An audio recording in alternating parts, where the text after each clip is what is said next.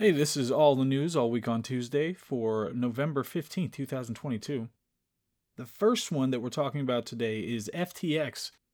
This was a crypto exchange that was full of wonder and magic.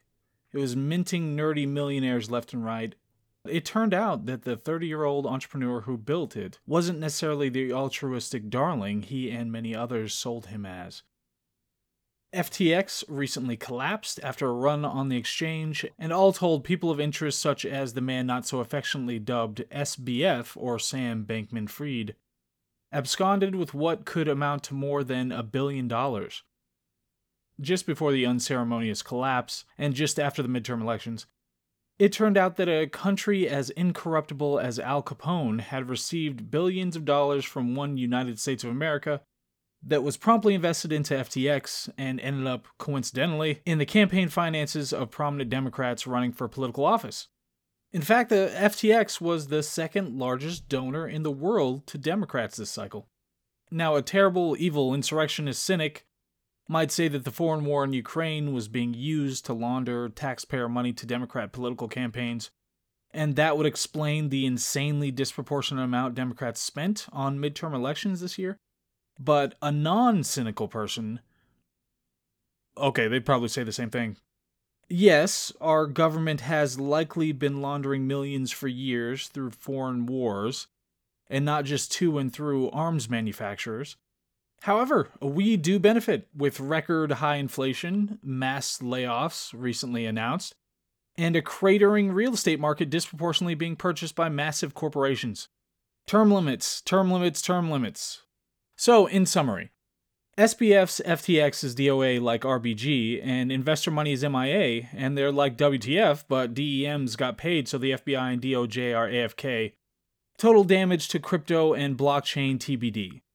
Okay, having covered that story, the next one, uh, we'll try to brighten up the day a little bit. There's a lot of dour stories in the news right now. So, 15,000 people to be executed in Iran.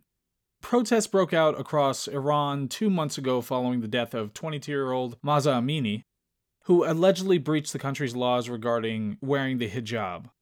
The morality police arrested her and an hour later rushed her to a hospital after claiming she had slipped into a coma.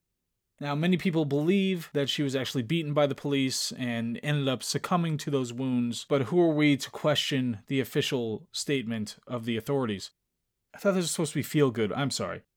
Now, at least one anti hijab protester was sentenced to death for engaging in the protests. It also faced charges of arson of a government building and corruption on earth. That's the quote corruption on earth. The group that reported this also claimed that at least 20 protesters faced security related charges that could carry the death penalty. The human rights activist news agency put the total deaths related to this protest at 341, with around 15,800 detained, according to the BBC. And so all of those 15,800 could be subject to the same treatment. Of course, none of that compares to the epidemic mansplaining and manspreading that lonely middle aged white women suffer in the United States. So let's have a prayer for them. Wait, not prayer. Uh, let's have a a daiquiri for them or something. So, third story today Dave Chappelle. Just like you will spend most of time as a putrid, decaying carcass, I think the SNL funny years have now been eclipsed by their non funny, putrid carcass years. The last funny skit I remember was Louis C.K. doing voice blackface in an electronics store, and I think everything in that except SNL itself has been canceled.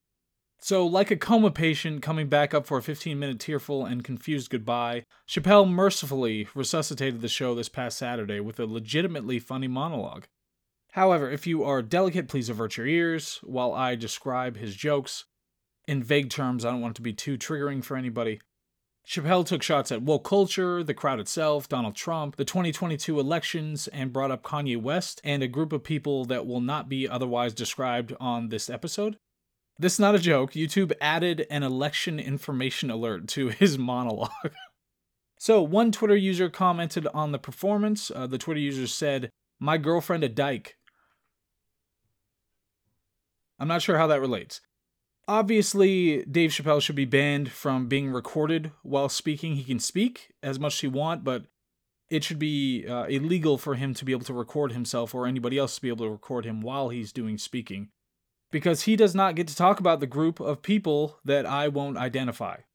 So, because this is Tuesday, we are going to uh, hopefully correctly guess all the events of the rest of the week. On Wednesday, SBF continued to be detained in the Bahamas. Poor guy. On Thursday, Elon Musk began selling a Twitter double check for $18. Wait, shouldn't that be $16? Who did the math on this? for $16 so people stop impersonating Lockheed Martin. And on Friday, Democrats will find some more votes really deep in the couch cushions. So tell me about your news. Any weddings or babies, or is anybody getting married? Please tell me about those things. And otherwise, that will be it for this week. I will see you on the next update.